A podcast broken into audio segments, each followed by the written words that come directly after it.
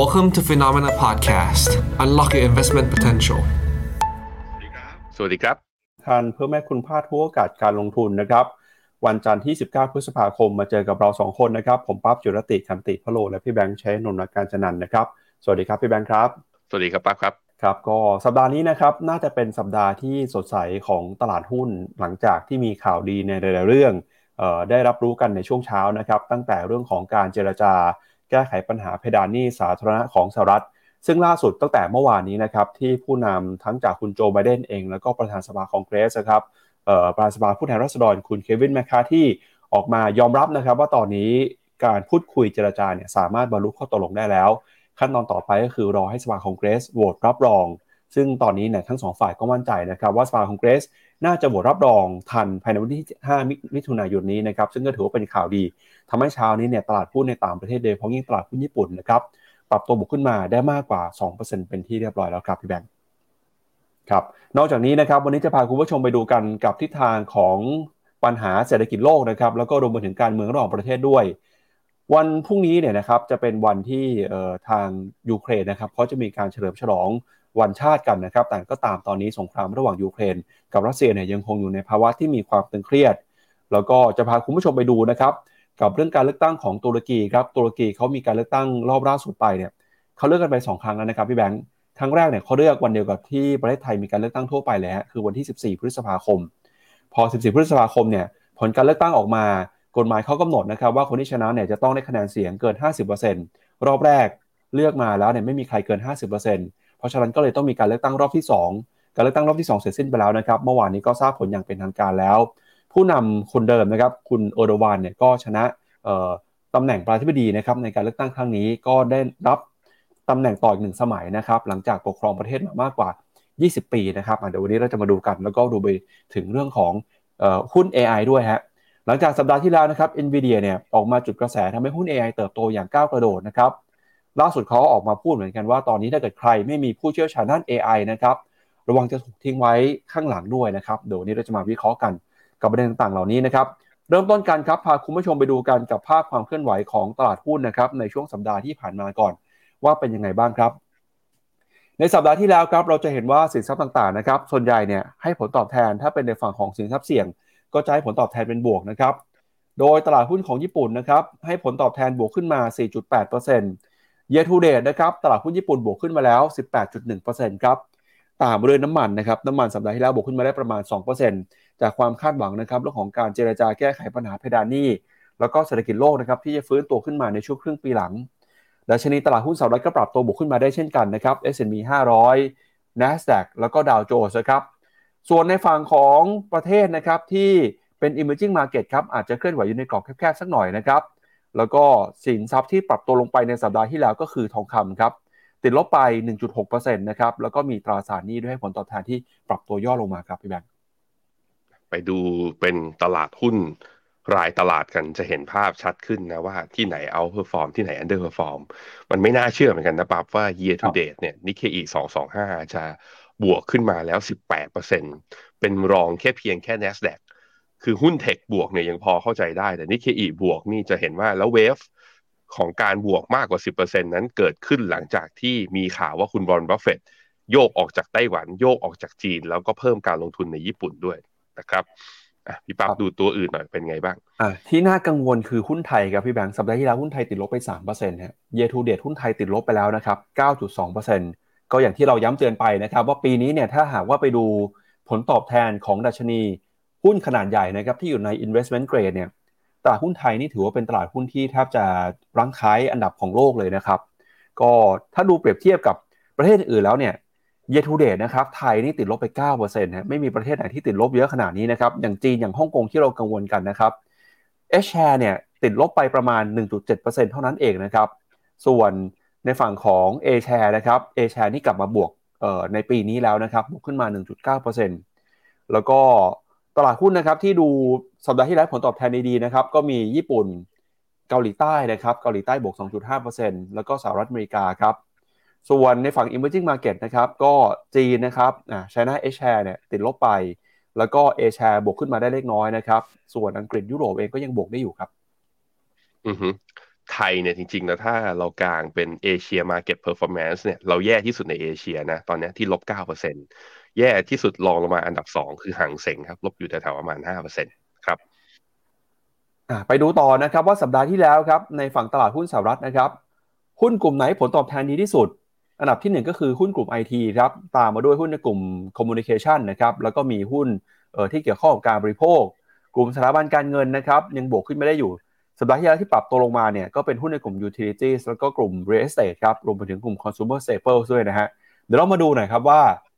ถ้าไปดูภาพหุ้นรายตัวนะครับตลอดทั้งสัปดาห์ที่ผ่านมา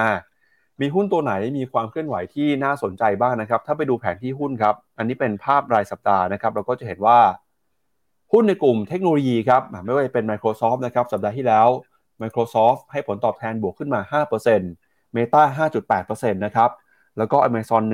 1.6%ที่สดใสมาก ๆ เลยก็คือ NVIDIA ครับ สัปดาห์ที่แล้ว NVIDIA นะครับบวกขึ้นมาถึง 23%แล้วก็จุดชนวนทำให้หุ้นในกลุ่ม semiconductor นะครับปรับตัวขึ้นมากันทั่วหน้าเลยครับไม่ว่าเป็น AMD นะครับสัปดาห์ที่แล้วบวกขึ้นไป 19%ด้วยฮะแล้วก็มีหุ้นของ Tesla นะครับสัปดาห์ที่แล้วบวกขึ้นไป 9%หุ้นสถาบันการเงินนะครับสัปดาห์ที่แล้วผลตอบแทนไม่ค่อยดีเท่าไหร่ Berkshire Hathaway ติดลบไป 3% JP Morgan นะครับร่วงลงไป 2% Bank of America ก็ปรับตัวลงไปด้วยฮะแล้วก็มีหุ้นในกลุ่ม Healthcare ที่ปรับตัวลงมาในช่วงสัปดาห์ที่แล้วนะครับกลุ่มพลังงานก็ย่อลงมานะครับทั้ง Exxon Mobil แล้วก็ Chevron ครับ ไปดูต่อนะครับ กับฝั่งของถ้าดูตีมติกบ้างครับ สัปดาห์ที่แล้วนะครับบล็อกเชนครับกลุ่มบล็อกเชนได้ผลตอบแทนไป 14%นะ semiconductor บวกขึ้นไป 7.8%กลุ่ม cloud cybersecurity นะครับ energy e-sport แล้วก็กลุ่ม luxury เนี่ยก็ปรับตัวบวกขึ้นมาได้เป็นส่วนใหญ่เลยนะครับยกเว้นกลุ่ม healthcare ครับสัปดาห์ที่แล้วเนี่ยถ้าไปดูในหุ้นกลุ่ม defensive ครับทั้ง healthcare แล้วก็ utility ให้ผลตอบแทนเป็นลบนะครับพี่แบงค์ ก็จะเห็นว่ากลุ่มบล็อกเชนกลุ่มบล็อกเชนเนี่ย บวก 14%ก็จริง แต่สัปดาห์นี้จะบวกได้มากกว่านั้น พามาดูที่หน้าจอตัวกราฟบิตคอยที่หน้าจอผมนะ จะเห็นว่าบิตคอยเนี่ย เมื่อวันเมื่อวานนี้เองเพิ่งบวกต่ออีกประมาณ 4%หรือประมาณ 1,200 เหรียญภายในวันเดียว ทะลุแล้วยืนขึ้นมาเหนือ 1,000อ่า28,200 BTC แล้วก็เป็นตรงเนี้ยซึ่งอยู่ที่ระดับเหนือเส้นค่าเฉลี่ย 50 วันกลับมาอีกครั้งหนึ่ง ได้บายสัญญาณจากไอตัว MACD ด้วย แล้วก็ทำให้เหรียญตัวคริปโตตัวอื่นวิ่งขึ้นมาเนี่ยฮะอีเทเรียมบวกขึ้นมาต่ออีก 4%ไปดูคริปโตทั้งหมดเลยเป็นไงบ้าง Cardano บวกขึ้นมา4% Solana บวกขึ้นมาตั้งแต่วันเสาร์แล้ว 5%วันอาทิตย์อีก หนึ่งจุดเก้าเปอร์เซ็นสองวันเจ็ดเปอร์เซ็นตนะPolkadot บวกขึ้นมาสามเปอร์เซ็นโดชคอยเจ้าเหรียญมีมของลุงอีลอนมัสก์นะ วันเสาร์บวกสองเปอร์เซ็นวันอาทิตย์บวกหนึ่งจุดสามเช้านี้บวกต่ออีกศูนย์จุดสามก็บวกประมาณสักสามเปอร์เซ็นเกือบเกือบสี่เปอร์เซ็น Litecoin บวกสามนี่ พอบิตคอยน์ดีดขึ้นมา ตอนนี้สัญญาณที่ตลาดคริปโต ผมดูข่าวก็ไม่ได้มีข่าวอะไรนะ แต่ว่ามีแรงซื้อกลับเข้ามา ก็น่าสนใจในการมอนิเตอร์ต่อนะว่าตลาดคริปโตจะเป็นอย่างไรครับ ไปดูต่อนะครับที่ความเคลื่อนไหวนะครับของกอง REIT กันบ้างครับ สัปดาห์ที่แล้วเนี่ยกอง REIT ส่วนใหญ่ก็ให้ผลตอบแทนเป็นลบนะครับไม่ว่าจะเป็นสหรัฐสิงคโปร์หรือว่ากอง REIT ไทยด้วยกอง REIT ไทยนะครับ ที่บวกขึ้นมาเนี่ยก็มีกอง REIT ของญี่ปุ่น แล้วก็กอง REIT ของยุโรปครับพี่แบงค์อืมครับผมก็จะเห็นว่า REIT นั้นยังไม่ได้เคลื่อนไหวมีทิศทางที่ชัดเจนนะ สาเหตุเป็นเพราะว่าตอนนี้คือพอดอกเบี้ยมีแนวโน้มจะลง อัตราผลตอบแทนของอสังหากับตัวตราสารหนี้มันใกล้เคียงกัน คนเลยถือตราสารหนี้เพราะเสี่ยงต่ำกว่า แถมถ้าอัตราดอกเบี้ยลดลงมาเนี่ยมันได้ capital gain ด้วย แต่ว่าถ้าดอกเบี้ยลดลงไปสักพักจริงนะแล้วส่วนต่างมันเริ่มมากพอ REIT เนี่ยก็จะเริ่มน่าสนใจขึ้นด้วยเช่นเดียวกันนะครับ อดทนรอหน่อยสำหรับใครที่มีการกระจายการลงทุนใน REIT นะครับ ไปดูผลตอบแทนความเคลื่อนไหวของอัตราแลกเปลี่ยนกันหน่อยนะครับ สัปดาห์ที่แล้วค่าเงินดอลลาร์แข็งค่าไปประมาณ 0.5%นะครับ ถ้าไปดูค่าเงินที่อ่อนเนี่ยก็เห็นว่าค่าเงินเยนนะครับอ่อนค่าไปต่อเนื่องเลยครับยังอ่อนไปต่อ 1.7%นะครับ year to date ปีนี้เงินเยนอ่อนค่าไปแล้วประมาณ 5%เมื่อเปรียบเทียบกับค่าเงินดอลลาร์สหรัฐขณะที่เงินบาทนะครับสัปดาห์ที่แล้วอ่อนค่าไปอีก 1.1%ครับทำให้ตอนนี้เนี่ยเงินบาทอ่อนค่าเมื่อเทียบกับดอลลาร์ มากที่สุดในรอบประมาณ 2 เดือนนะครับแล้วก็สัปดาห์นี้ครับช่วงของวันที่ 31 พฤษภาคม จะมีการประชุมกรงงด้วยครับ ตลาดก็คาดการว่า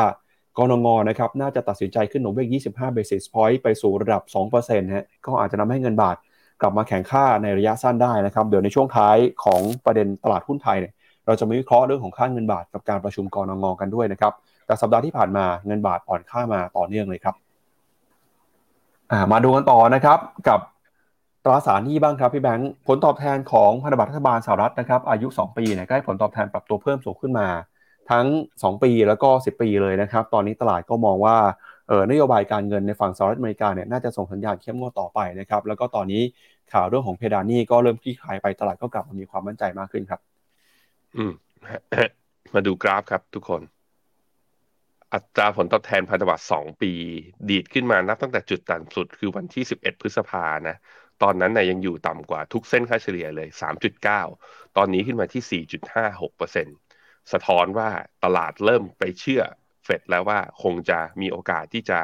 ขึ้นดอกเบี้ย แล้วทั้งปีนี้อาจจะไม่ลงบอลยูก็เลยดีดขึ้นมา เช่นเดียวกับตัว 10 ปีนะครับ ดีดจากประมาณ 3.38%ขึ้นมาที่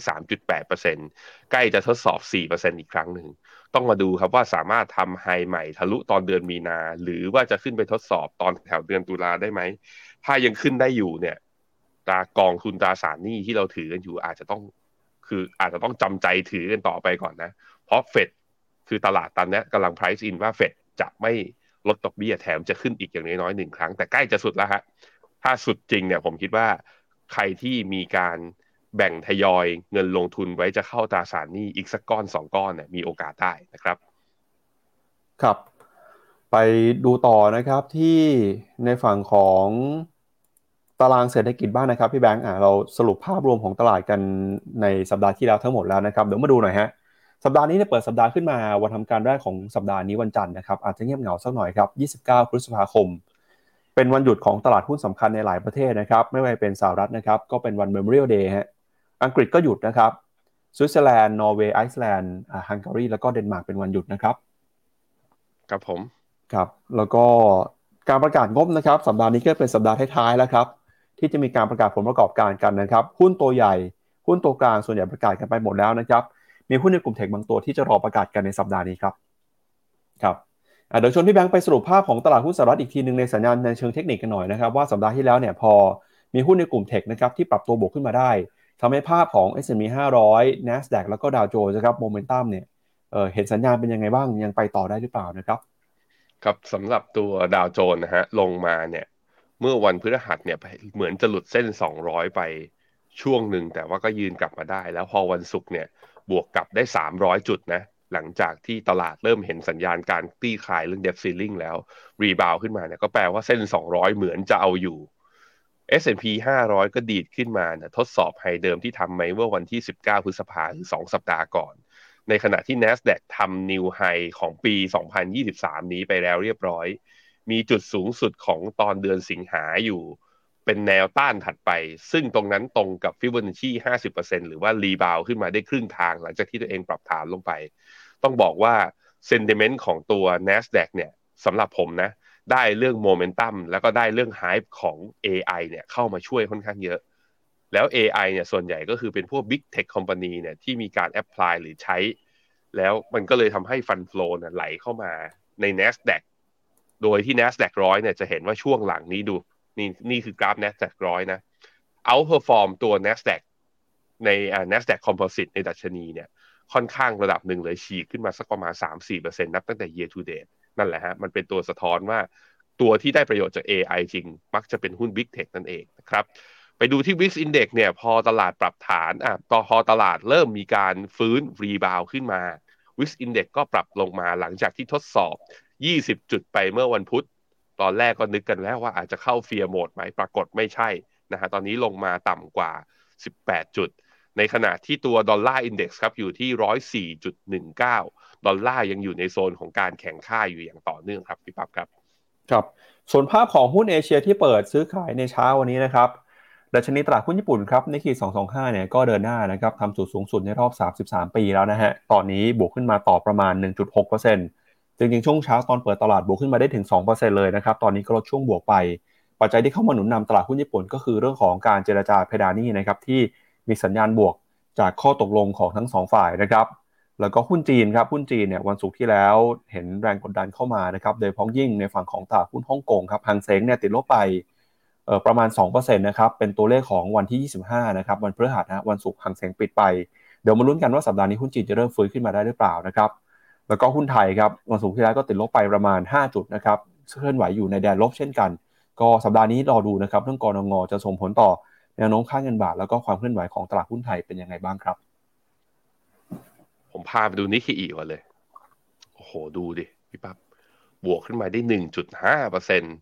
มีบางช่วงบางตอนทะลุขึ้นไปเกินบวกสองเปอร์เซ็นด้วยนะ แล้วดูกราฟ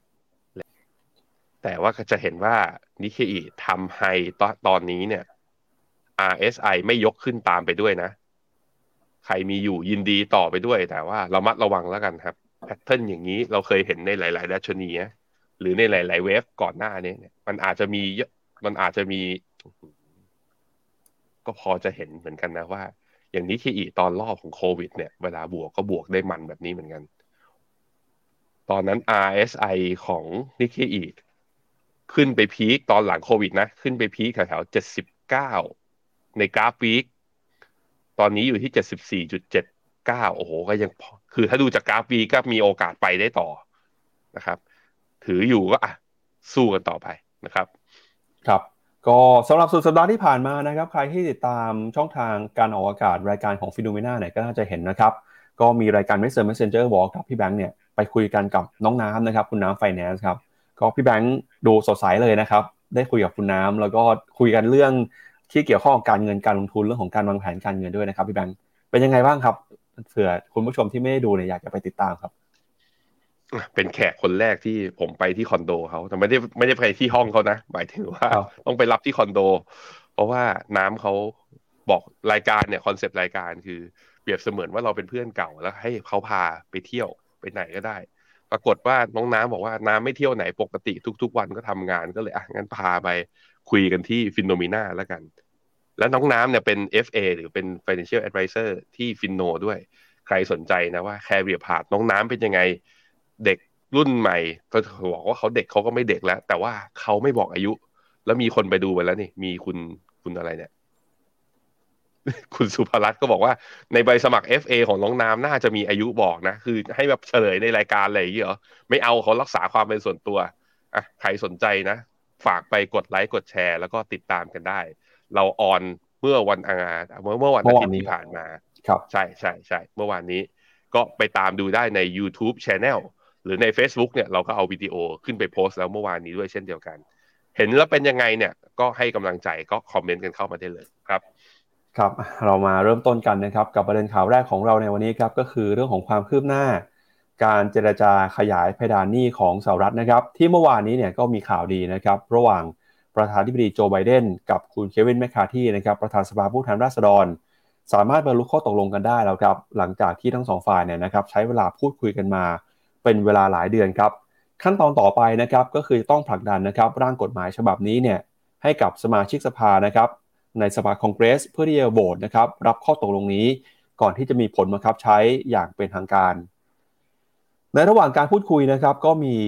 การเจรจากัน มีการประนีประนอมกันนะครับในหลายเรื่องครับเรื่องของการตัดงบตัดลดงบประมาณนะครับ ซึ่งเดี๋ยวเราจะมาอธิบาย แล้วก็มาสรุปให้ฟังกันว่ามีเรื่องไหนบ้างที่ฝ่ายไหนต้องยอมฝ่ายไหนไม่ยอมกันนะครับ โดยกรณีการเจรจาขยายเพดานหนี้เนี่ยนะครับ ก็ต้องบอกว่าเป็นความวุ่นวายทางการเมืองนะครับที่ส่งผลมาอย่างเศรษฐกิจในรอบเดือนที่ผ่านมา โดยก่อนหน้านี้นะครับทางกระทรวงการคลังออกมาเตือนว่า เงินอาจจะหมดคลังนะครับ แล้วก็สหรัฐมีความเสี่ยงผิดนัดชำระหนี้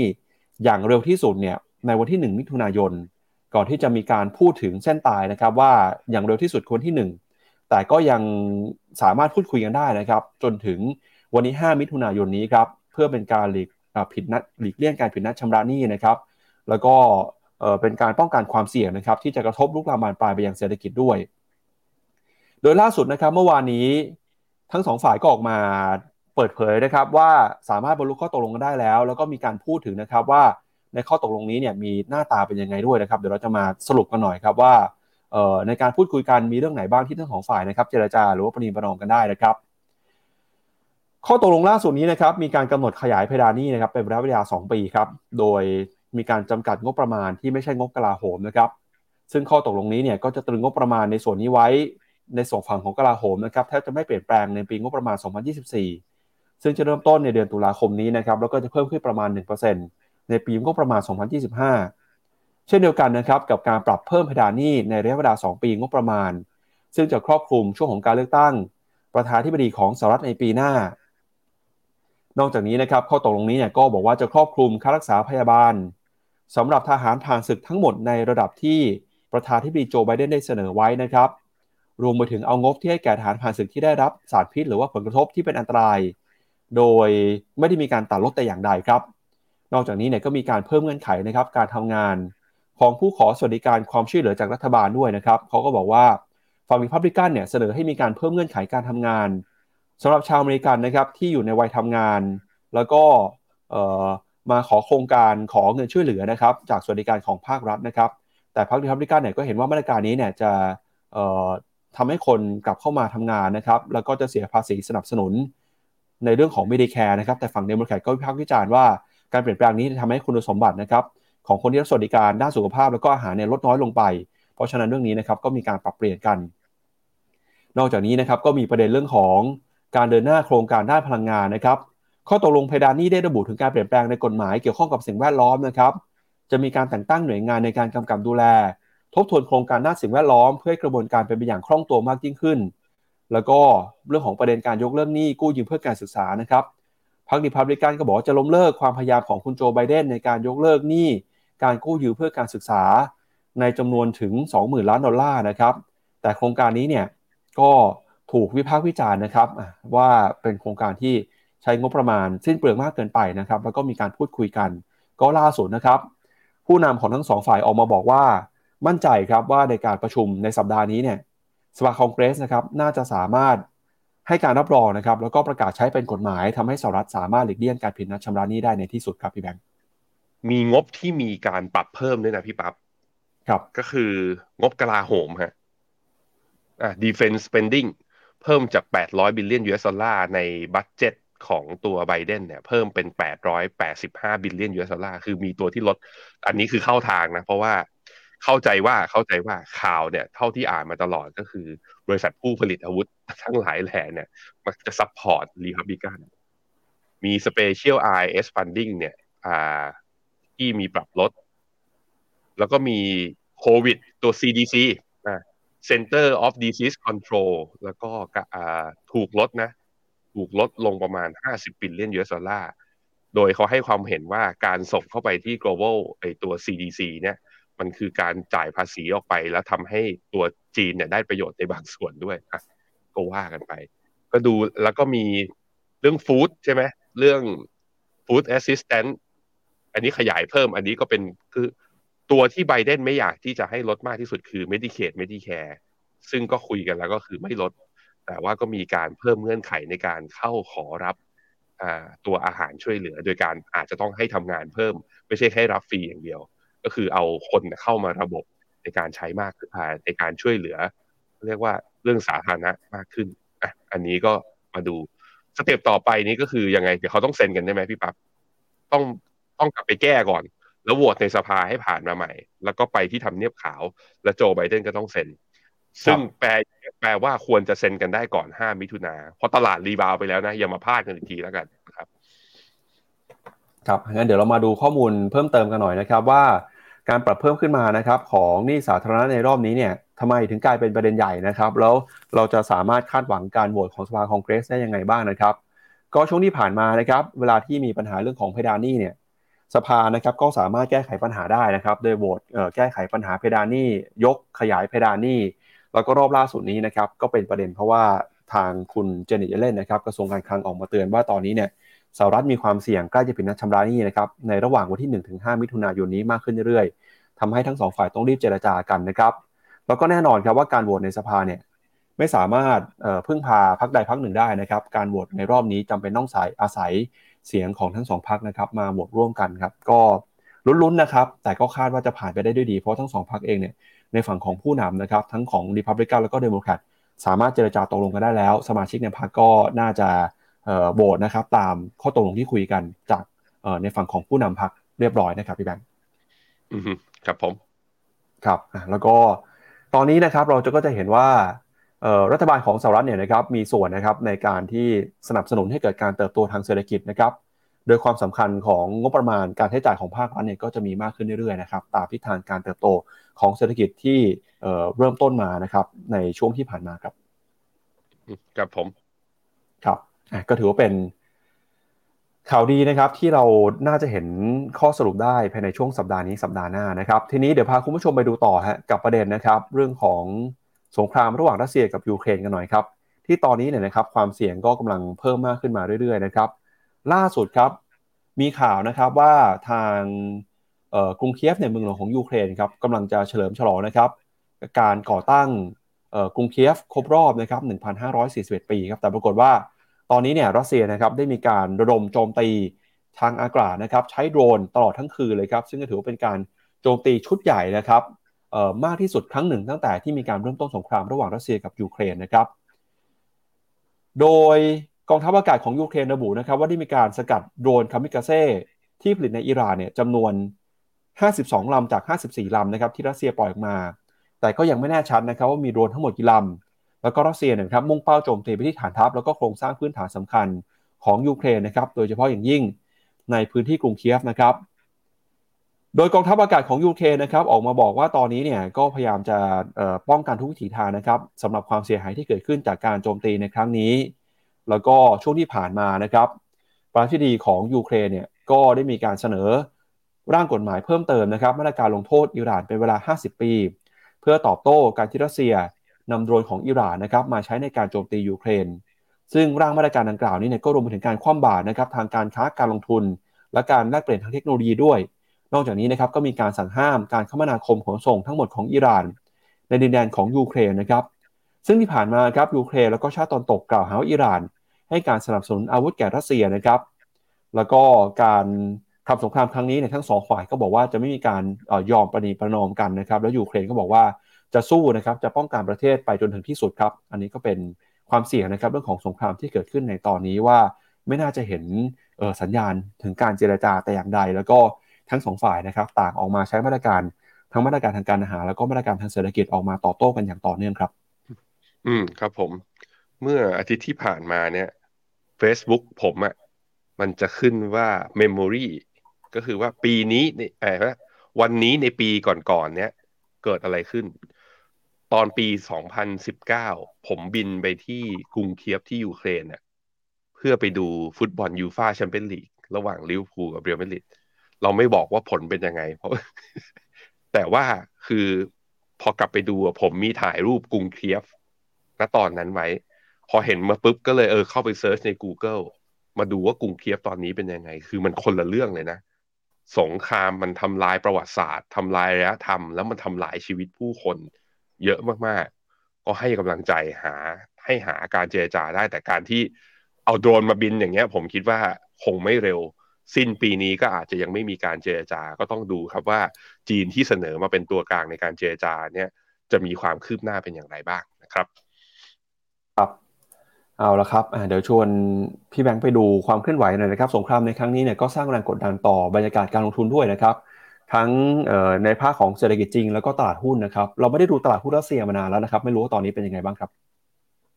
RTS Index นะครับ ตอนนี้ของรัสเซียจริง ๆ แล้ว ถ้าดูเป็นกราฟเดย์นับตั้งแต่จุดต่ำสุดของเมื่อกลางเดือนกุมภาที่ผ่านมาอยู่ที่ 905 จุด ตอนนี้อยู่ที่ 1,055 จุดก็ขยับขึ้นมานะพี่ปับ๊บเขาก็ขยับขึ้นมาเรื่อยๆขยับขึ้นมาได้ 16%นะ นับตั้งแต่จุดต่ำสุดตอนเดือนกุมภาแต่ถามว่ายังเหลืออีกไกลไหม การจะไปที่จุดสูงสุดเดิม ตอนเดือนตุลาปี 2021เนี่ย โอ้โห เหลืออีกแปดสิบสองเปอร์เซ็นคือยังอีกไกลเลย ก็รีบาวได้ช่วงสั้น แต่ถามว่าเศรษฐกิจฟื้น หรือว่ามีโอกาสที่จะกลับไปไฮเดิมไหม ผมคิดว่าไม่เร็วนะทุกคน น่าจะอีกสักระยะเวลาหนึ่งเลยครับ ครับ ก็จากประเด็นของรัสเซียกับยูเครนไปแล้วนะครับ พาคุณผู้ชมไปที่ตุรกีกันต่อครับก็เรื่องของการเลือกตั้งในตุรกีนะครับ ระบบการเลือกตั้งของเขาเนี่ยกำหนดว่าการเลือกตั้งผู้นำนะครับ จะต้องมีการชิงตำแหน่ง แล้วก็ได้รับคะแนนเสียงโหวตมากกว่า 50%หรือว่าเกินครึ่งหนึ่งของผู้ที่ไปใช้สิทธิ์ในการลงคะแนนนะครับเขาเลือกตั้งกันไปเมื่อวันที่ 14 พฤษภาคมที่ผ่านมาในครั้งแรกนะครับ ก็เป็นวันเดียวกันกับการเลือกตั้งทั่วไปของไทยเลยครับปรากฏว่าพอเลือกตั้งแล้วเนี่ยเขานับคะแนนเสร็จ ไม่มีผู้นำผู้ท้าชิงคนไหนนะครับได้คะแนนเสียงเกินกึ่งหนึ่งตามที่กฎหมายกำหนดไว้ เพราะฉะนั้นเนี่ยก็เลยต้องมีการเลือกตั้งรอบที่2นะครับแล้วก็ผลการเลือกตั้งรอบที่2เนี่ยก็สามารถสรุปเสร็จสิ้นแล้วนะครับ ปรากฏว่า ผู้นำของตุรกีครับ คุณเรจิปเทยิปเออร์โดวานเนี่ยนะครับซึ่งเป็นประธานที่ปดีคนปัจจุบันครับก็ได้รับชัยชนะนะครับครองเสียงข้างมาก ได้คะแนนเสียง 52.1%นะครับก็เป็นการได้รับตำแหน่งชัยชนะต่อเนื่องนะครับหลังจากปกครองประเทศมายาวนานกว่า 20 ปีนะครับซึ่งการเลือกตั้งครั้งนี้เนี่ยถูกมองว่าเป็นการเลือกตั้งที่สำคัญครั้งที่ครั้งหนึ่งในประวัติศาสตร์ของตุรกี ซึ่งทางฝ่ายค้าเนี่ยก็เชื่อว่ามีโอกาสนะครับที่จะล้ม คุณโอเดวานเนี่ยให้ลงจากตำแหน่ง แล้วก็หวังว่าจะปรับเปลี่ยนนโยบายของรัฐบาลได้นะครับ หลังจากที่คะแนนความนิยมในตัวผู้นำคนปัจจุบัน เสื่อมถอยลงไปมากเพราะปัญหาเศรษฐกิจนะครับ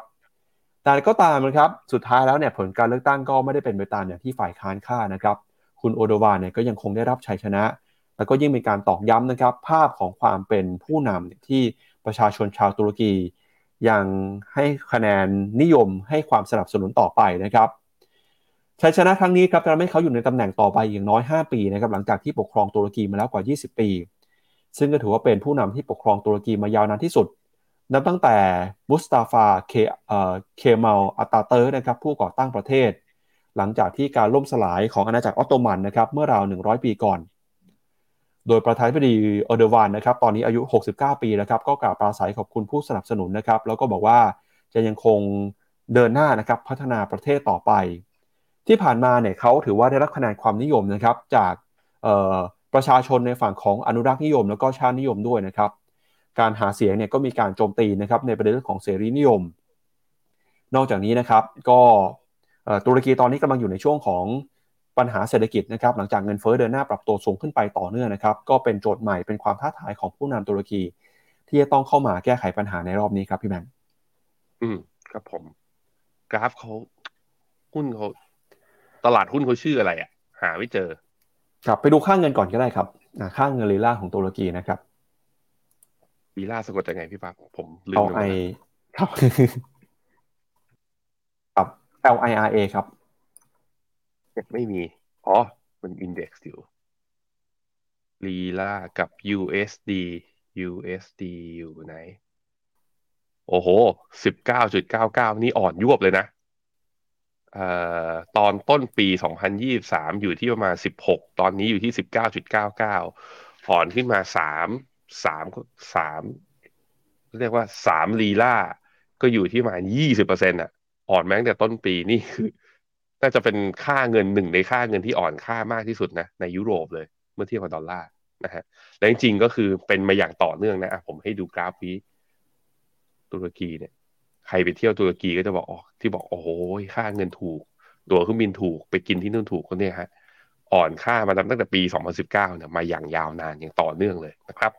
ครับเอ่อตัวเลขของตลาดหุ้นเขานะครับพี่แบงก์ก็คือเอ่อ XU 100 ครับนะ Borsa Istanbul หนึ่งร้อย index ครับ โอเค มาดูกราฟ dayเมื่อวันศุกร์บวกขึ้นมาได้สามจุดสี่ห้าเปอร์เซ็นต์ให้ดูสวยนะ เพราะว่าตรงนี้ทดสอบเส้นค่าเฉลี่ยหนึ่งร้อยวันพอดี ถ้าไปดูเป็นฟิบเบอร์ชีของ wave ล่าสุด wave นี้ ก็ลงมาทดสอบที่ครึ่งทางนะฟิบเบอร์ชีห้าสิบเปอร์เซ็นต์แล้วไม่หลุดแล้วสามารถยืนได้ RSI ก็ยกทำ bullish divergence ด้วย ดูเหมือนกับเจอจุดเปลี่ยนนะ เนี่ยพอเลือกตั้งสำเร็จแล้วอาจจะเจอจุดเปลี่ยนอย่างนี้ก็ได้ การเลือกตั้งในตุรกีดูให้ความหวังไทยลึกๆ หรือไม่ มารอดูกัน ครับก็เป็นกระแสนะครับที่เกิดขึ้นจากประเด็นเรื่องของการเลือกตั้งนะครับเดี๋ยวเราก็มารอลุ้นกันว่าทางกรกตนะครับจะมีการประกาศรับรองผลการเลือกตั้งอย่างเป็นทางการในช่วงไหนด้วยนะครับตุรกีเนี่ยเลือกตั้งไปพร้อมเราเลยนะครั้งแรก 14 พฤษภาคมนะครับเลือกตั้งไป 2 ครั้งแล้วประกาศผลไปแล้ว เราก็รอลุ้นเช่นกันนะครับก็ให้กำลังใจกับผู้ที่เกี่ยวข้องด้วยนะครับ มาดูต่อครับกับประเด็นเรื่องของชิปเซตเซมิคอนดักเตอร์บ้างครับพี่แบงค์ สัปดาห์ที่แล้วเนี่ยเรารายงานข่าวกันไปนะครับ เราบอกว่าตอนนี้เนี่ยกระแส AI กำลังเติบโตขึ้นมาอย่างต่อเนื่อง ถึงขนาดที่ว่าผลักดันนะครับให้ผลประกอบการของบริษัท NVIDIA เดินหน้าเติบโตอย่างก้าวกระโดดนะครับ ผู้บริหารก็บอกว่าในช่วงไตรมาสที่ 2 นี้ครับคาดการณ์ว่าธุรกิจ Data Center นะครับธุรกิจคลาวด์ที่ต้องใช้ชิปในการประมวลผลหรือว่าธุรกิจที่เกี่ยวข้องกับ AI generative เนี่ยนะครับจะเติบโตขึ้นมา มีความต้องการใช้ชิปเซตในการเข้าไป สอน AI นะครับให้เข้าไปประมวลผลหรือว่าวิเคราะห์ข้อมูลนะครับทำให้ตอนนี้เนี่ยบริษัทที่เกี่ยวข้องกับการผลิตชิปเซตเซมิคอนดักเตอร์แล้วก็เกี่ยวข้องกับ AI กำลังมีคำสั่งซื้อเติบโตขึ้นมา ล่าสุดนะครับพอ NVIDIA มีการประกาศผลประกอบการกันไปครับก็ทำให้กระแสการเติบโตของหุ้น AI เนี่ยกำลังร้อนแรงไปทั่วโลกเลยนะครับไม่ว่าเป็นในสหรัฐอเมริกาในยุโรปหรือแม้กระทั่งในฝั่งเอเชียก็ตามครับ ล่าสุดนะครับทางผู้บริหารของ NVIDIA เขาออกมาบอกว่า ตอนนี้เนี่ยนะครับบริษัทไหนที่ยังไม่มีผู้เชี่ยวชาญด้าน AI นะครับให้ระมัดระวังครับวันหนึ่งเนี่ยคุณอาจจะถูกทิ้งไว้ข้างหลังก็ได้นะครับ เพราะว่าในอนาคตต่อไป AI นะครับจะเข้ามามีส่วนในการเปลี่ยนแปลงการทำงาน แล้วก็เปลี่ยนแปลงรูปแบบนะครับระบบการทำงานของบริษัท AI เนี่ยในด้านหนึ่งนะครับอาจจะเข้ามาแย่งงานของคนที่ถูกทดแทนได้ แล้วเขาก็บอกว่าอนาคตนะครับ AI เนี่ยอาจจะสามารถโอกาสใหม่ๆ ให้เกิดการเติบโตทางเศรษฐกิจ แล้วก็การเติบโตทางธุรกิจได้ด้วย เพราะฉะนั้นนะครับตอนนี้เขาก็บอกว่าอยากจะเห็นนะครับบริษัทต่างๆเปิดใจครับแล้วก็มีการพัฒนานะครับเอาเรื่องของ AI เข้ามาประยุกต์ใช้ในบริษัทให้มากขึ้นนะครับเพื่อที่จะเห็นการเติบโตต่อไปในอนาคตครับพี่แบงค์อืมครับผม อันนี้ให้ผมให้ดูกราฟหนึ่งในตัว ETF ที่คนไทยสามารถลงทุนได้นะผ่านกองทุนรวม คือ Philadelphia Semiconductor หรือตัวย่อคือ SOX หรือ SOX นะครับ SOX เนี่ยเมื่อวันศุกร์เนี่ยดีดบวกขึ้นมาได้ประมาณ 6%เมื่อวันพฤหัสบวกอีก 6%คือ 2 วันบวกไป 12%แล้วทำนิวไฮถดจุดสูงสุดในรอบประมาณปีกับอีก 2 เดือน ไม่เคยเห็นมาเลยกำลังจะทดสอบ high เดิมของเมื่อตอนเดือนมีนาปี 2022 SOX นี่มีใครบ้างก็คือเป็นผู้ผลิตชิปเซ็ตทั้งหลายนะครับถามว่าชิปเซ็ตเกี่ยวข้องอะถ้าบอกว่าเทคโนโลยี AI กำลังจะบูม แล้วผู้ผลิตชิปเซ็ตเกี่ยวข้องอะไร ชิปเซ็ตที่ดีเนี่ยมีความเกี่ยวข้องคือมันเพิ่มประสิทธิภาพในการประมวลผลทำให้ AI เนี่ยมีความประมวลผลรวดเร็ว อันนี้คือเรื่องที่หนึ่งสองคือชิปเซ็ตที่ดีเนี่ยพอ AI มันใช้พลังงานสูง ชิปเซ็ตที่ดีจะประหยัดพลังงานนะพอมันประหยัดพลังงานใช้พลังงานอย่างเหมาะสม มันก็แปลว่าผู้ที่ผลิตไอตัวหรือว่าใช้เทคโนโลยี AI เนี่ยก็จะมีต้นทุนในการดำเนินงานที่ไม่ได้สูงจนเกินไปสามคือมันคือเรื่องของความเข้ากันได้ก็คือชิปเซ็ตมักจะเป็นคือเขาเรียกการสร้างเป็นโมดูลเป็นชิปเซ็ตเนี่ย สามารถคือต้องยืดหยุ่น แล้วก็แล้วแต่ว่าอุปกรณ์ที่เราใช้ในการทำเอกับ AI เนี่ยคือเรื่องอะไรไม่ว่าจะเป็นเซิร์ฟเวอร์ไม่ว่าจะเป็นเซนเซอร์ AI กับอุปกรณ์พวก smart device ทั้งหลายแหละนะครับนี้พอบอกอย่างนี้แล้วผู้ผลิตชิปเซ็ตที่เกี่ยวข้องกับ AI เนี่ยเจ้าใหญ่ ๆ ในตลาดมีใครบ้างเอ่อเจ้าใหญ่ ๆ ในตลาดที่เราเห็นนะประมาณสักห้าหกเจ้า บอกชื่อแล้วมันก็ไม่ได้อยู่ที่ไหนก็อยู่ที่อเมริกาหนึ่งคือ NVIDIA เราเห็นแล้วว่า NVIDIA วิ่งขึ้นมา ให้ประโยชน์สูงสุดตัว performance ของตลาดก็นี่พอประกาศงบออกมาก็ดีดขึ้นมาเลยทันที NVIDIA ในเก่งเรื่องอะไรเป็นบริษัทที่มีชื่อเสียงทางด้านคือ คือเขาเอาตัวเองไปผูกกับแบรนด์ที่ใช้ AI อย่างเช่นทำชิปเซ็ต NVIDIA ที่เกี่ยวกับ Tesla เป็น NVIDIA Tesla เลย มี NVIDIA Drive ที่ใช้กับเครื่องเซิร์ฟเวอร์ AI และอุปกรณ์อื่น ๆ ก็มีอะตัวต่อไปมีใครบ้างชิปเซ็ตตัวหนึ่งไม่ได้เรียงตามไอ้นี่นะ ไม่ได้เรียงตาม Market Share หรืออะไร เอาอันนี้ก็คือเอาที่พอจะนึกออก Intel Intel นี่ขาลงมาตลอดเลยทุกคน แต่พอ Nvidia บวกอะบวกด้วยวันศุกร์ฉันบวกด้วยก็ได้บวก 5.8เปอร์เซ็นต์5.8เปอร์เซ็นต์ Intel เนี่ยก็จะมีความชำนาญในเรื่องพวกชิปเซ็ต AI ทั่วไปที่ใช้งาน AI อ่าทั่วไปไม่ใช่แบบว่าเกี่ยวข้องกับเซิร์ฟเวอร์นะครับ ก็มี AMD เออ AMD ผมอยากรู้ว่า ดีดแรงไหม โอ้ AMD ก็ไม่ธรรมดานะพี่ปับ๊บจริง ๆ แล้วดีดขึ้นมานับตั้งแต่ตอนต้นเดือนพฤษภาเนี่ย บวกแรงไม่แพ้กับตัว NVIDIA เลย ผมคิดว่า AMD กับ NVIDIA เนี่ยคือคู่แข่งทางตรงกันเลย เดือนเดียวบวกไปห้าสิบห้าเปอร์เซ็นตโดยที่วันพฤหัสเนี่ยบวก 11%แล้ววันศุกร์บวกต่ออีก 5.5%เยอะทีเดียวนะฮะ AMC ก็ เอ้ยไม่ใช่ AMD ก็อย่างเช่น AMD Radeon ที่เหมาะกับพวกเซิร์ฟเวอร์ เพราะนั้นคือถ้าแข่งตรงๆกับว่าพวกบริษัทที่ต้องการอุปกรณ์เกี่ยวกับ AI ตรงๆนะ NVIDIA กับ AMD เนี่ยเป็นตัวทางตรงกัน ถามว่ามีคนอื่นไหมก็หัวเว่ยก็จริง ๆ ก็ทำพวกชิป AI แต่ว่าเนื่องจากว่าโดนแบนนะโดนพัฒนาเพราะนั้นมันก็จะเป็นบริษัทในจีนที่ใช้งานของตัวหัวเว่ยนะครับแล้วก็มีพวก Qualcomm IBM หรือ Apple เองเนี่ยก็มีผลิตชิปเซ็ต ที่เป็นเขาเรียกว่า Neural Engine เนี่ยใช้งานอุปกรณ์พวก iPhone iPad ก็มาด้วยเหมือนกันนะครับเพราะนั้นตอนนี้พวกฮาร์ดแวร์เนี่ยในตัว index ที่ชื่อว่า SOX เนี่ยดีดกันหมดแล้ว เดี๋ยวเราไปดูต่อไปว่า แล้วบริษัทเหล่านี้ใช้ AI พัฒนา AI เนี่ยแล้วเกิดประโยชน์จริงไหมตอนนี้มันเกิด hype แล้วว่า คนที่ได้เรื่องนี้จะสามารถที่จะอัดแอปเข้าไปในธุรกิจ แล้วสร้างยอดขายหรือสร้างกำไรเพิ่มเติมได้ เรายังไม่เห็นมันเกิดขึ้น แต่มันจะเกิดขึ้นในอนาคตไหมต้องดูครับ ครับถ้าไปดูบริษัทนะครับที่มี Market Cap ใหญ่ที่สุดในโลกสิบอันดับแรกครับพี่แบงค์เราก็จะเห็นว่าตอนนี้เนี่ยสัดส่วนนะครับของผู้ที่ทำธุรกิจ AI กำลังมีสัดส่วนเพิ่มขึ้นมาเรื่อยๆครับโดยเราจะเห็นนะครับว่าพอสัปดาห์ที่แล้ว NVIDIA ราคาบวกขึ้นมาได้มากกว่า 20%นะครับก็ส่งผลทำให้ Market Cap ของ NVIDIA ปรับตัวขึ้นมานะครับอยู่ที่ระดับ 963,000 ล้านเหรียญครับก็กำลังจะขยับขึ้นมาเข้า1วันทริลเลียนดอลลาร์ครับแล้วนะฮะหรือว่าบริษัทที่มี มูลค่า Market Cap ทะลุ 1 ล้านล้านเหรียญเนี่ยปัจจุบันนะครับมีใครบ้างอันดับที่ 1 คือ Apple นะครับ2.7 ล้านล้านเหรียญตามมาด้วย Microsoft 2.4 ล้านล้านเหรียญอันดับ3 Saudi Aramco นะครับ2ล้านล้านเหรียญอันดับที่ 4 คือ Google 1.5 ล้านล้านเหรียญอันดับที่ 5 คือ Amazon นะครับ1.2 ล้านล้านเหรียญฮะก็ถ้าดูจากสิบอันดับนะครับจะเห็นว่ามีอยู่เพียงแค่ไม่กี่บริษัทครับที่ไม่ได้เอา AI เข้ามาใช้ในการทำธุรกิจนะครับเอ่อถ้าที่ผมเห็นเนี่ยอันนี้คือพูดแบบว่า เอาเอาเป็นธุรกิจที่เป็นในเชิง Product นะครับไม่มีผลิตภัณฑ์อะไรที่เกี่ยวข้องกับ AI เลยนะครับก็คือ Saudi Aramco นะครับซึ่งเป็นบริษัทพลังงานอาจจะไม่ได้อยู่ในอุตสาหกรรมเทคโนโลยีหรือว่า AI นะครับแล้วก็มี Berkshire Hathaway นะครับที่อยู่ในอุตสาหกรรมการเงิน ที่เหลือเนี่ยทุกบริษัทเลยครับมีการประกาศว่ามีการใช้ AI เข้ามาในการผลิตหรือว่าในการทำธุรกิจนะครับไม่ว่าเป็น Apple Microsoft เอ่อ Alphabet เนี่ยทั้ง Microsoft Alphabet ตอนนี้ก็แข่งกันพัฒนาเทคโนโลยีอย่าง generative AI กันอยู่นะครับ แล้วก็มีผู้ผลิตชิปเซตนะครับ ไม่น่าเชื่อฮะว่าในสิบอันดับนี้มี 2 อันดับนะครับ เป็นผู้ผลิตชิปเซตก็คือ NVIDIA กับ TSMC ครับ TSMC เนี่ยเป็นบริษัทที่มีขนาดใหญ่อันดับที่ 10 ของโลกนะครับพี่แบงค์อันนี้ก็เป็นสัดส่วนที่เราจะเห็นแนวโน้มต่อไปอนาคต เทคโนโลยี AI กำลังจะเข้ามามีบทบาทสำคัญในโครงสร้างของการลงทุนมากขึ้นนะครับวันทริลเลียนดอลลาร์คลับอีกนิดเดียวนะ NVIDIA จะถึงแล้ว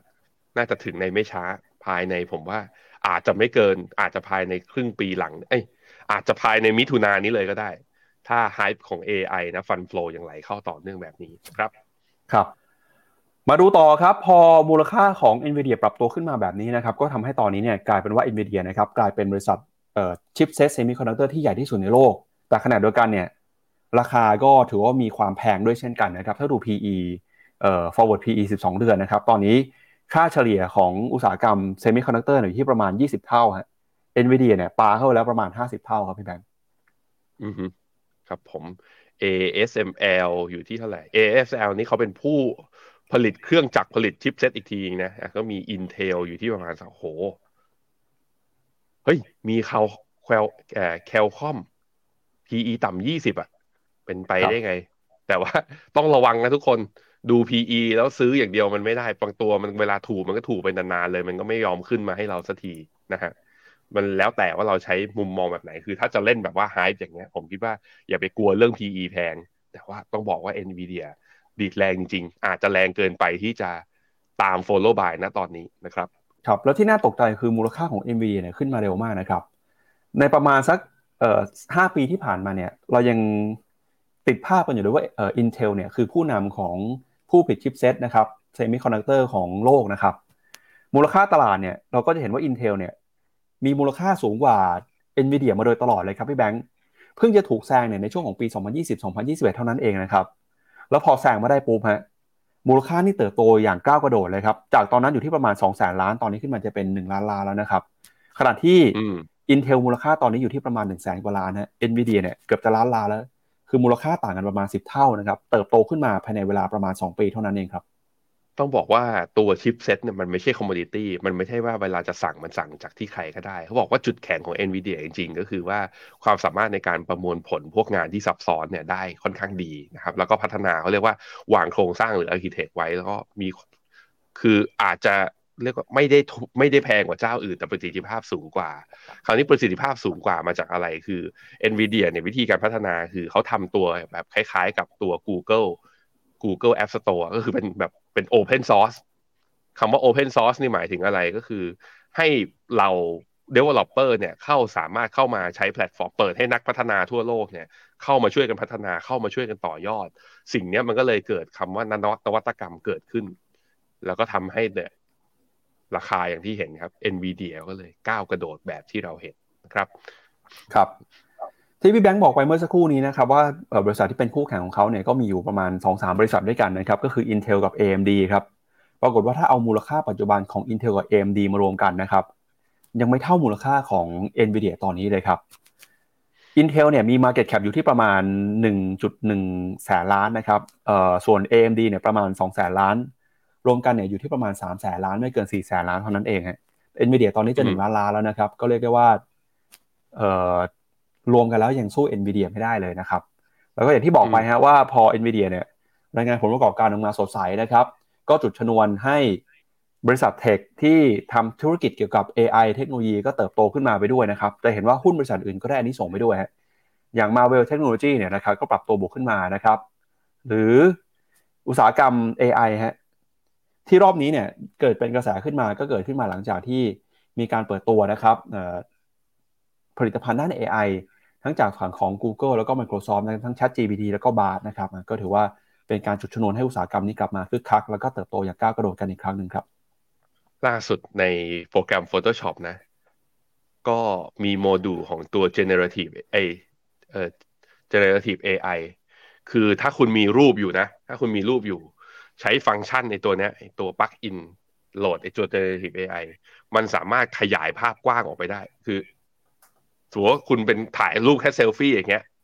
แล้วคุณขยายกรอบออกมา AI มันเติมรูปที่อยู่รอบข้างมาเสมือนว่าคุณไปถ่ายมาจริง ๆ ได้เลย นั่นแหละก็คือการใช้งาน AI ตอนนี้คือ มันยังเป็นเรื่อง generative AI แล้วก็ใช้การประมวลผลแบบ GPU นะ ซึ่ง NVIDIA กับ AMD เนี่ยได้ประโยชน์คือได้ตรงนี้มาคือได้มาสองเวฟนะ คือ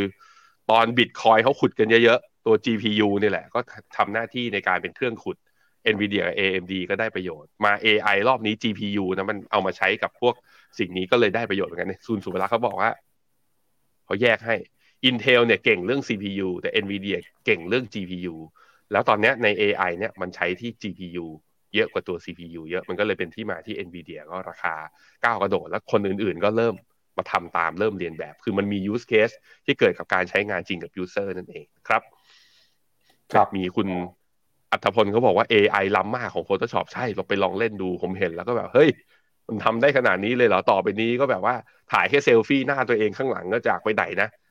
คือ คือไม่ต้องมานั่งปรับแต่งรูปคุณไม่ต้องเป็น professional ทางด้านการถ่ายรูปแล้ว คุณไปอยู่ที่ไหนในโลกก็ได้ คนอื่นไม่รู้หรอกเพราะ AI มันช่วยนะครับ ครับ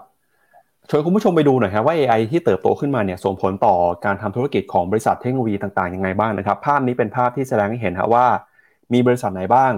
ที่มีรายได้นะครับเพิ่มขึ้นแล้วก็กำไรนะครับเติบโตขึ้นมา จากการนำธุรกิจ AI เข้ามาใช้ในบริษัทนะครับ ก็แยกเป็นฝั่งซอฟต์แวร์ Semi Conductor Hardware Media แล้วก็ Services นะครับฝั่งของซอฟต์แวร์เนี่ยก็มี C3 AI ฮะตามด้วย MicroStrategy SoundHound Salesforce Microsoft นะครับก็ได้ประโยชน์จากการเอา AI เข้ามาใช้ในบริษัทครับ ส่วนในฝั่งของ Semiconductor นะครับก็แน่นอนก็คือ NVIDIA นะครับมี AMD Marvell Technology นะครับแล้วก็มี Samsung ครับส่วนฮาร์ดแวร์เนี่ยบริษัทที่เอา AI เข้ามาใช้จนทำให้ผลประกอบการเติบโตนะครับก็มีบริษัทอย่าง Apple นะครับ Quadient Western Digital แล้วก็มี มีเอ่อผมไม่แน่ใจบริษัทนี้อ่านชื่อว่าอะไรนะครับ ที่ข้างๆ Apple นะฮะแล้วก็มีบริษัทก็คือฝั่งมีเดียก็มี Meta มี Meta Edge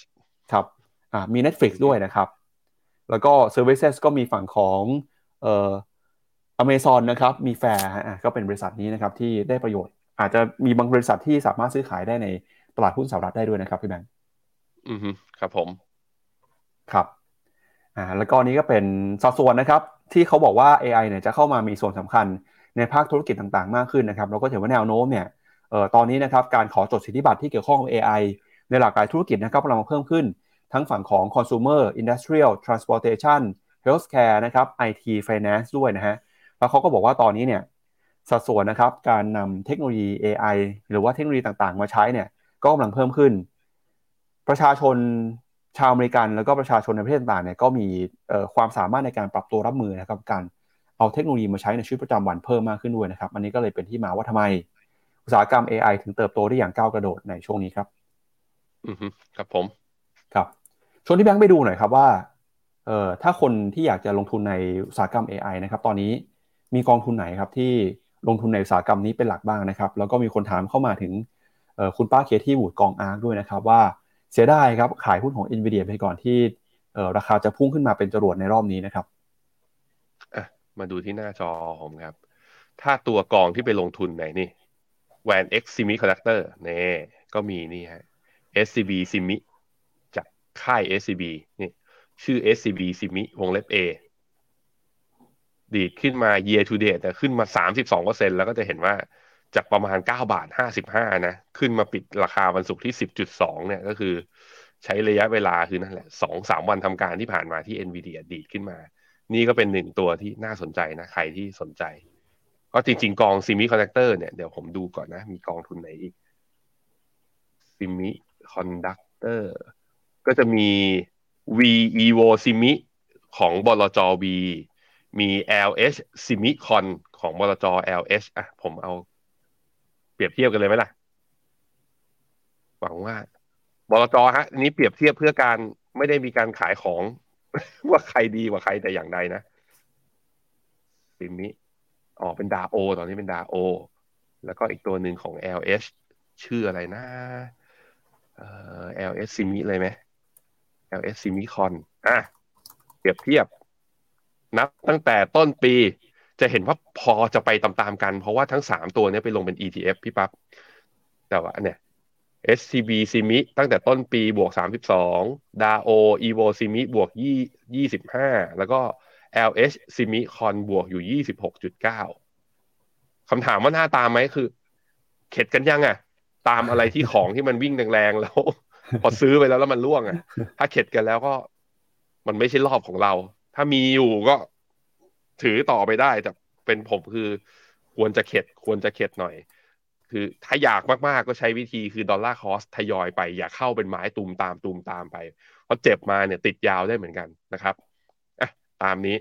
ใครที่อยากใช้ฟังก์ชันนี้นะ ว่าในการเปรียบเทียบกองทุนก็มาใช้ได้ที่ phenomena.com/fund ไม่ใช่แค่เปรียบเทียบกราฟย้อนหลังหนึ่งปีหกเดือน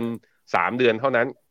นี่ยังบอกด้วยว่า Master Fund ของแต่ละกองคือใครอะไรยังไงบ้าง แล้วก็มี TD diagram เนี่ยเอามาให้ดู เมื่อเปรียบเทียบกับกองทุนที่อยู่ในประเภท asset class เดียวกัน ก็ทำได้ด้วยเช่นเดียวกันนะครับ ก็สนใจนะ เปิดบัญชีกองทุนแล้วก็จะลงทุนเนี่ยให้นึกถึงฟิโนเมนานะครับ ครับชวนพี่แบงค์ไปดูกองอาร์ของคุณเคที่วูดหน่อยฮะ ก็มีข่าวนะครับ พอ NVIDIA ราคาปรับตัวขึ้นมา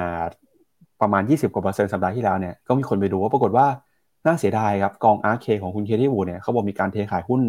เอ็นวีเดียไปเยอะมากเลยนะครับ ก่อนที่ราคาจะขึ้นมาในรอบนี้นะครับเขาบอกว่าตอนนั้นเนี่ยขายไปช่วงเดือนกุมภาพันธ์นะครับ ราคาอยู่ที่ประมาณสักเอ่อสองร้อยสามสิบสี่ดอลลาร์ครับ แต่ตอนนี้ราคาของเอ่อเอ็นวีเดียเนี่ยก็ปรับตัวขึ้นมานะครับ มาอยู่ที่ระดับประมาณสามร้อยแปดสิบกับสี่ร้อยแล้วนะครับ อือนี่คือ Arc กอง Arc Innovation นะ ก็จะเห็นว่าเนี่ยวันศุกร์บวกกับเขาไหมบวกได้หนึ่งจุดแปด ก็ดันไปขายก่อนเนี่ยโอ้โหป้าโดนทัวลงใน ในทวิตเตอร์ป้านะแล้วก็ผมเห็นในความเห็นในสำนักข่าวต่าง ๆ ก็บอกว่าเฮ้ยยูเป็นกองเทคโนโลยีแล้วไปขายรถพอร์ตได้ยังไง คือมันไม่เห็นเหรอว่ามันกำลังจะมีการเปลี่ยนหรือฟันโฟลเข้าขนาดนี้ คนก็เริ่มตั้งคำถามถึงความผิดพลาดของป้าที่ไม่สามารถที่จะฟื้นตัวกองอาร์คได้อย่างต่อเนื่องนะใครมีอยู่ให้กำลังใจฮะ เพราะว่ารอบนี้ดูเหมือนอาร์คทุกซีรีส์เลยนะอาร์ค K Arc W Arc ทั้งหลายแหละ ไม่ได้ประโยชน์จากการดีดขึ้นของ AI รอบนี้เลยบอกอย่างนี้น่าเป็นห่วงจริงครับ ครับชวนให้แบงค์ไปอ่านคอมเมนต์ของคุณผู้ชมหน่อยครับก่อนที่มาดูเรื่องของค่าเงินบาท แล้วก็การประชุมกรงงในสัปดาห์นี้กันนะครับ ครับผม สวัสดีทุกคนนะครับ คุณพิชยุทธ์ถามว่ากองนี้กองทุน US หลายกองบวกไม่กล้า DCA เพิ่มเลยแปลกไหมครับ ชอบซื้อตอนกองทุนเราแดงๆ ไม่แปลกไม่แปลกจะ ไม่กล้าซื้อต่อก็ต้องติดตามนะแล้วก็หาข้อมูลคือ ถ้าเราจะใช้วินัยในการลงทุนระยะยาว แล้วก็ถ้าเป้าในการเกษียณของคุณพิชัยยุทธถ้าดูจากรูปโปรไฟล์เนี่ยยังอีกย้ายอะมุดอีกสิบยี่สิบปี ผมคิดว่าก็ต้องทยอยอืดๆไปรักษาวินัยวินัยเป็นเรื่องสำคัญ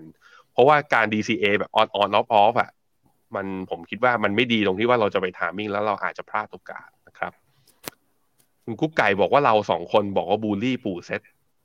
ที่มัน performance แย่สุดในเอเชีย ผมไม่ได้บูลลี่มันเรื่องจริงนะฮะว่าเขาแย่สุดจริง ๆ แต่แย่สุดอาจจะเป็นโอกาสไง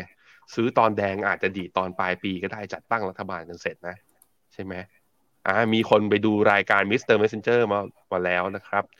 คุณทรงศรีบอกรายการสนุกมากควรดีบอกว่าไปดูมาแล้วสนุกมากนะฮะคุณชาวิสบอกว่า ผมดูดีดาจริงเหรอ ไม่มั้งผมก็ผมปกตินะ ไม่ได้มีอะไรเป็นพิเศษ ครับผม อ่า มีอีกกองหนึ่งมีกองหนึ่งใช่ KKP Semicon อ่า KKP ซีมิคอนอันนี้อยู่ใน Triple G เดี๋ยว คือไม่ได้ไม่ได้ลืม คือแต่มันอยู่ในโมเดลอยู่แล้ว แต่พอขายในโมเดลคือ เดี๋ยวเหล่าบลจเขาดูผมอยู่ไง เดี๋ยวเขาเขาบอกว่าทำไม Semicon บอกว่าเออขายแต่กองอื่นทำไมไม่ขายกองพี่บ้างก็มันลงใน ETF เหมือนกัน ชอบที่ไหนรักที่ไหนซื้อได้ผ่านแพลตฟอร์มเราหมดนะฮะ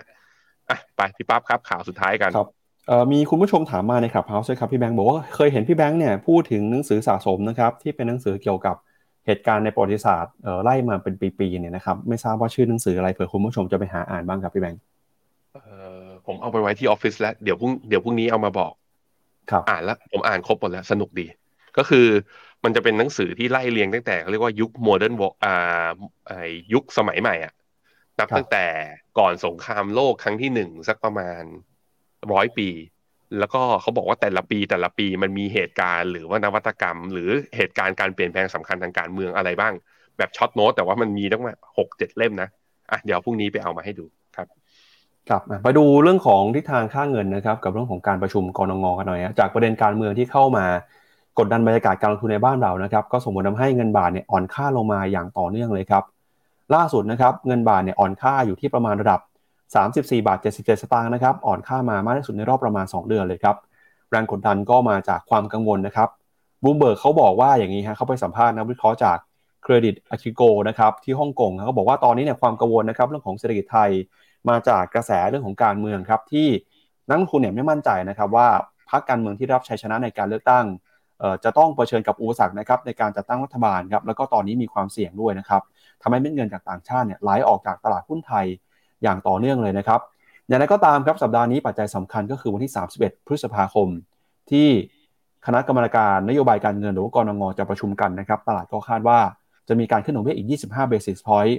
สู่ระดับ 2%นะครับ ถ้าไปดูมุมมองของศูนย์วิจัยกสิกรไทยเนี่ยเขาบอกว่าการขึ้นดอกเบี้ยครั้งนี้ จะเป็นการขึ้นดอกเบี้ย ครั้งสุดท้ายแล้วนะครับท่ามกลางวัฏจักรเศรษฐกิจแล้วก็แรงกดดันด้านเงินเฟ้อที่ตอนนี้เนี่ยแบงก์ชาติมีความจำเป็นต้องใช้นโยบายการเงิน เข้มงวดมากขึ้น ประกอบกับนะครับตัวเลขเงินเฟ้อเนี่ยในเดือนเมษายนที่ผ่านมาก็ออกมาต่ำที่สุดในรอบ 16 เดือน ก็ชี้ว่าเศรษฐกิจไทยนะครับก็เรื่องของเงินเฟ้ออะไรน่าจะมีความโกงน้อยลง แต่นั้นก็ตามให้ระมัดระวังเรื่องของเศรษฐกิจโลกแล้วก็ความเสี่ยงการเมืองในประเทศครับพี่แบงค์ขึ้นดอกเบี้ยต่อก็แปลว่าจะอยู่ที่สองเปอร์เซ็นต คราวนี้ตลาดหุ้นไทยนะตรงนี้นะ ก็จะเห็นว่าหลังจากที่พยายามรีบาวขึ้นมาได้หลังจากที่หลุดห้าพันจุดไปแว็บหนึ่งเนี่ย ก็เริ่มคือไม่สามารถที่จะผ่านเส้นค่าเฉลี่ย 20พันได้ พอไปดูค่าเงินบาทก็จะเห็นว่าค่าเงินบาทนั้นอ่อนค่าอย่างต่อเนื่อง นับตั้งแต่หลังการประกาศหลังจากที่เราเลือกตั้งและทราบผลยังไม่เป็นทางการเนี่ยจาก 38อ่า33.8 ตอนนี้ขึ้นมาที่ 34.8 ใช้ระยะเวลา 2 สัปดาห์นะขึ้นมา 1 บาทต่อดอลลาร์ ถือว่าไม่น้อยทีเดียว แต่ถามว่าถ้าถ้าดูโซนนะ ผมมองอย่างนี้ เป็นไปได้ไหมว่านี่คือรอบขาอ่อนค่ารอบใหม่ของตัวค่าเงินบาท รอบแรกเนี่ยก็คือแถวแถวตอนต้นเดือนมกราดีดอ่อนค่ามาจนถึงตอนสิ้นเดือนกุมภาใช้เวลาสองเดือนนะ จากสามสิบสองจุดหกขึ้นมาที่สามสิบสี่จุด ท่าไหร่ขึ้นมาที่สามสิบห้าจุดสามถ้ารอบนี้วิ่งขึ้นด้วยแมกนิจูดเท่ากันนะ คือ เราอาจจะเห็นค่าเงินบาทอ่อนมาถึงประมาณสามสิบหกจุดสองพี่ปั๊บถ้าสถานการณ์คือต่างชาติยังไม่มั่นใจนะ แล้วก็คืออาจจะยังมีความเสี่ยงว่าอาจทิศอ่านทิศทางเศรษฐกิจไม่ได้ ยังไม่มั่นใจฟันฟลอไม่ไหลเข้า ความเชื่อมั่นลงทุนหดหาย แล้ว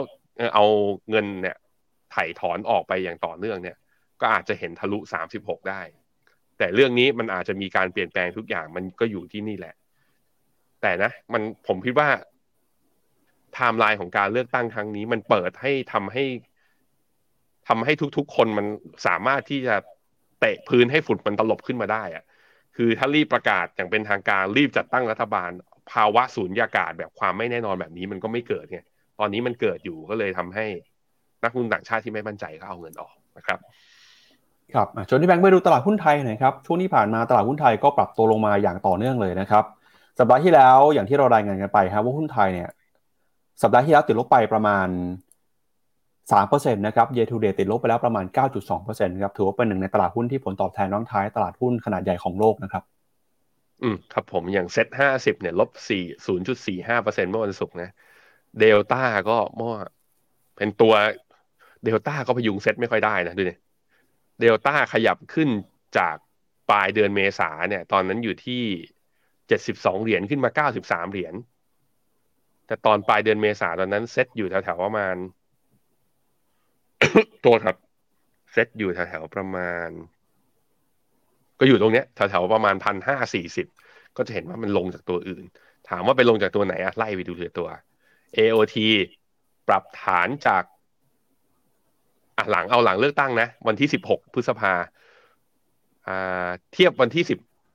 เอาเทียบวันไหนดีวะเอาเทียบวันที่สิบห้าแล้วกันสิบห้าพฤษภาหลังการเลือกตั้งเราเลือกตั้งกันวันที่สิบสี่สิบห้าพฤษภา AOT ปิดอยู่ที่ราคาเจ็ดสิบสามบาท ตอนนี้เหลือเจ็ดสิบบาทปตทวันจันทร์ที่สิบห้าปิดที่สามสิบสองบาท ตอนนี้เหลือสามสิบเอ็ดบาทกราฟวันจันทร์อยู่ที่สี่สิบแปดบาท อะตอนนี้ก็สี่สิบแปดอ๋อกราฟนี่ลงตั้งแต่วันจันทร์เลยนะฮะอะมี Advance Advance ลงด้วยไหม Advance เนี่ยก่อนเลือกตั้งคือวันศุกร์นะ อยู่ที่สองร้อยยี่สิบเอ็ดพอมาวันจันทร์ปุ๊บเหลือสองร้อยี่สิบเอ็ดเหลือสองร้อยสิบเอ็ดลบวันเดียวสิบบาท ตอนนี้ก็อยู่ที่สองร้อยสิบสองเนี่ยก็เห็นภาพหลายตัวมาแล้วนะว่าหลังจากการเลือกตั้งเนี่ย หุ้นตัวใหญ่ๆเนี่ยก็มีแรงขายออกมานะครับ เอาละครับก็เป็นประเด็นนะครับข่าวสารด้านการลงทุนที่เรามาฝากกันในวันนี้นะครับ ก่อนจากกันไปครับ อยากชวนคุณผู้ชมติดตามช่องทางของฟิโนเมนานะครับ ทั้ง YouTube Facebook รวมไปถึงแอปพลิเคชันเว็บไซต์ FINNOMENA ด้วยนะครับ สมัครเข้ามาเป็นสมาชิก จะได้ไม่พลาดข่าวสารสำคัญด้านการลงทุนแล้วก็โอกาสในการลงทุนการซื้อกองทุนผ่านแพลตฟอร์มของ FINNOMENA นะครับและนี่ก็เป็นทั้งหมดนะครับของรายการข่าวเช้า Morning Brief วันนี้ครับเราสองคนและทีมงานลาไปก่อนนะครับพรุ่งนี้กลับมาเจอกันใหม่วันนี้สวัสดีครับ สวัสดีครับ f i n o m e n a e x c l u s i v e บริการที่ปรึกษาการลงทุนส่วนบุคคล ที่จะช่วยให้เป้าหมายการลงทุนของคุณ เดินทางสู่ความสำเร็จ ไม่ว่าคุณจะเป็นนักลงทุนสายไหน เริ่มต้นที่ 5 0 0 0 0 0 บาท สมัครเลยที่ f i n o m e f i n o m e n a e x c l u s i v e หรือ line at f i n o m e n a p o r t คำเตือน ผู้ลงทุนควรทำความเข้าใจลักษณะสินค้า เงื่อนไขผลตอบแทน และความเสี่ยงก่อนตัดสินใจลงทุน